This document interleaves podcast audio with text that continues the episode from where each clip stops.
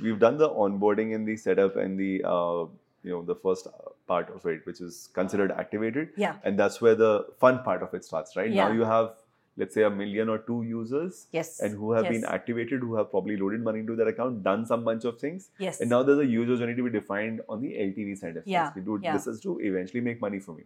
yes. So there are different things that kind of monetize differently. There are different behaviors that affect lifetime value differently.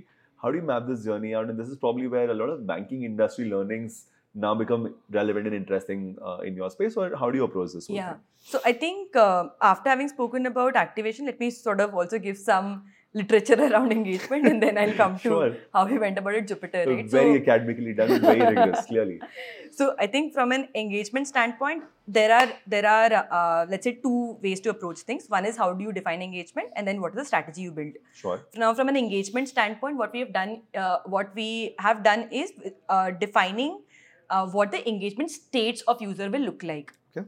uh, so in, in in that sense typically we we break down our users into three broad categories one, uh, one is our power user second one is our core user and third is our casual user Okay. so on different parameters Sure. of let's say how we define our users on the platform we sort of uh, And this is basis to do that with some sort of a behavior that he's demonstrating, right? I mean, he's That's done right. this, this, and this, so he's a Yes. power user. yeah yeah Or he comes X number of times in Y number of days, so he's a power user. Yeah, let me something give you like an that. Uh. example. Let's say if, Huh. if I see that the user has activated uh, on debit card, for example, and UPI in the first 30 days, right, and now has gotten to the state of engagement, depending upon the number of times transaction a user is making, let's say on a debit card or UPI, how I see that frequency histogram internally, basis that I define in which bucket my user sits. Is it is it a Sure. casual bucket, is it a core bucket, or is it, is it a power bucket? Okay.